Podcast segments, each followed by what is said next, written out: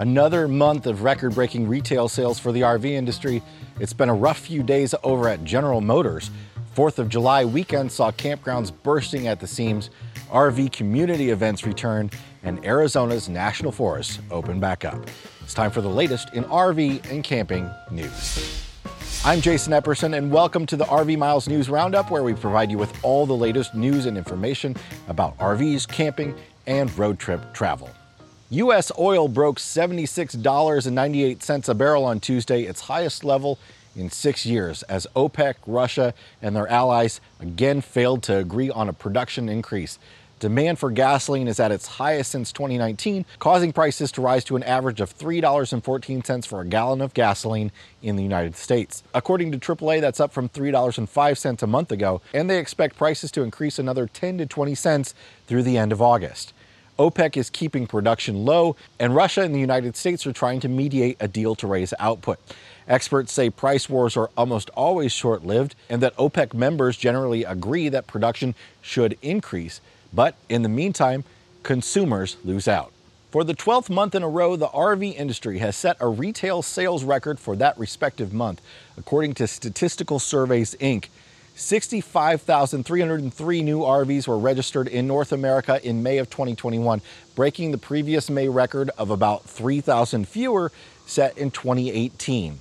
When will sales let up? We'll check out our video on the predicted used RV glut for some detailed thoughts. This episode is sponsored by the Togo RV app. If you're looking for route navigation on your phone that takes into account the length and height of your RV, Look no further than the Togo RV app, which also includes checklists, maintenance reminders, and recall alerts for your specific RV and a lot more. The app is free, but a $39 per year Togo RV Plus membership gives you full access to the navigation features, and you get RV Village, overnight RV parking, and Roadtrippers Plus memberships included, along with a whole host of discounts on RV products like tires and lithium batteries. You can get $10 off with the code RVMiles10X. It's been a rough few days for General Motors as two major recalls have been announced for GMC and Chevy trucks. More than 400,000 trucks in the U.S. have side airbags that can explode without warning and spew parts into the cabin. Three inflators ruptured in 2015 Silverados last month alone, one in Florida and two in Texas. All three trucks were unoccupied at the time, and GM says it has no reports of injuries.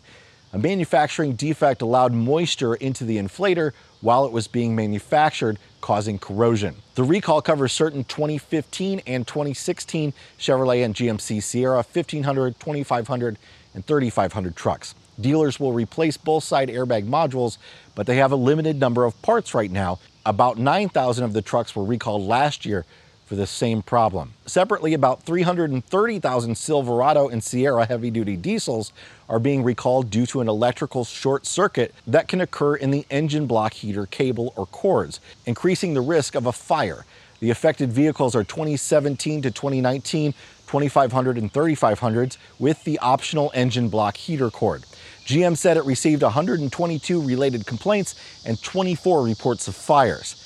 To fix the issue, dealers will just be disabling the block heater. GM will provide free replacement block heaters and cords at a later date.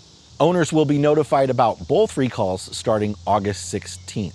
Over at Stellantis, Ram has announced that it will begin building electric trucks in the 2024 model year, well behind everyone else. And that's sometimes a good thing as manufacturers late to the party can look at what's working and what isn't for their competition and improve on it.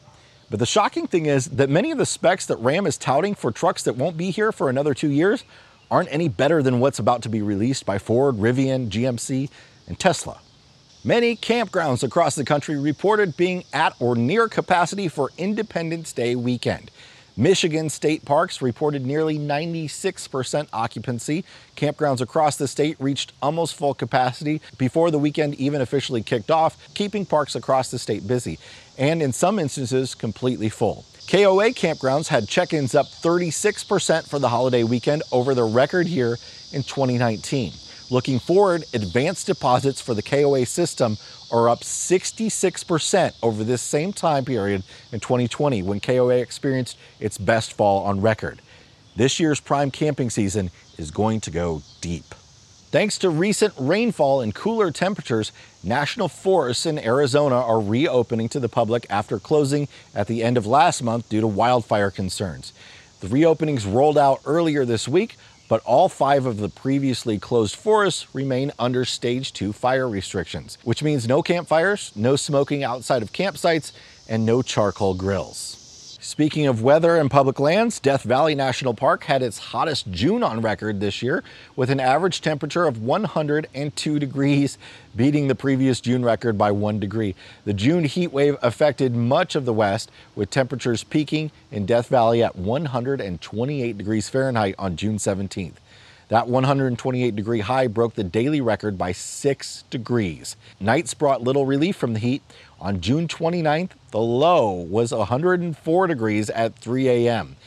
Death Valley saw seven days in the month that set new daily records for high temperatures.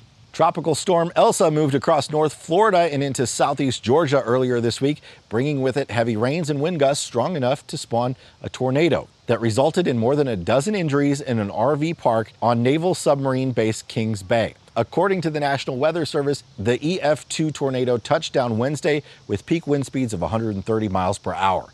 The tornado reached maximum strength just as it descended upon the RV park, flipping multiple RVs and blowing one rig about 200 feet into a lake north of the campground.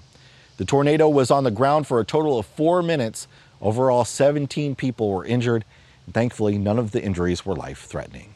The 2021 Fall Detroit RV and Camping Show has been canceled, according to the Michigan Association of Recreational Vehicles and Campgrounds. The event had been scheduled to begin September 29th. This is the second year in a row the show has been canceled, last year for pandemic related reasons, and this year due to lower than expected dealer inventory. The show typically attracts about 17,000 people over the five day event, with 12 dealers displaying over 350 RVs, as well as 55 campgrounds, RV parks, and aftermarket suppliers. It's a story we've been hearing over and over this year, with low inventories and high demand making RV shows financially obsolete for dealers, at least temporarily. But on the other hand, in person RV community events are back. The 103rd FMCA convention is underway this week in Gillette, Wyoming, where 1,250 RVs will travel to the Equality State to take part. 70s pop rock stars Three Dog Night headlined the entertainment on Friday night, with several other bands and performers filling out the four day weekend as attendees participated in over 100 seminars.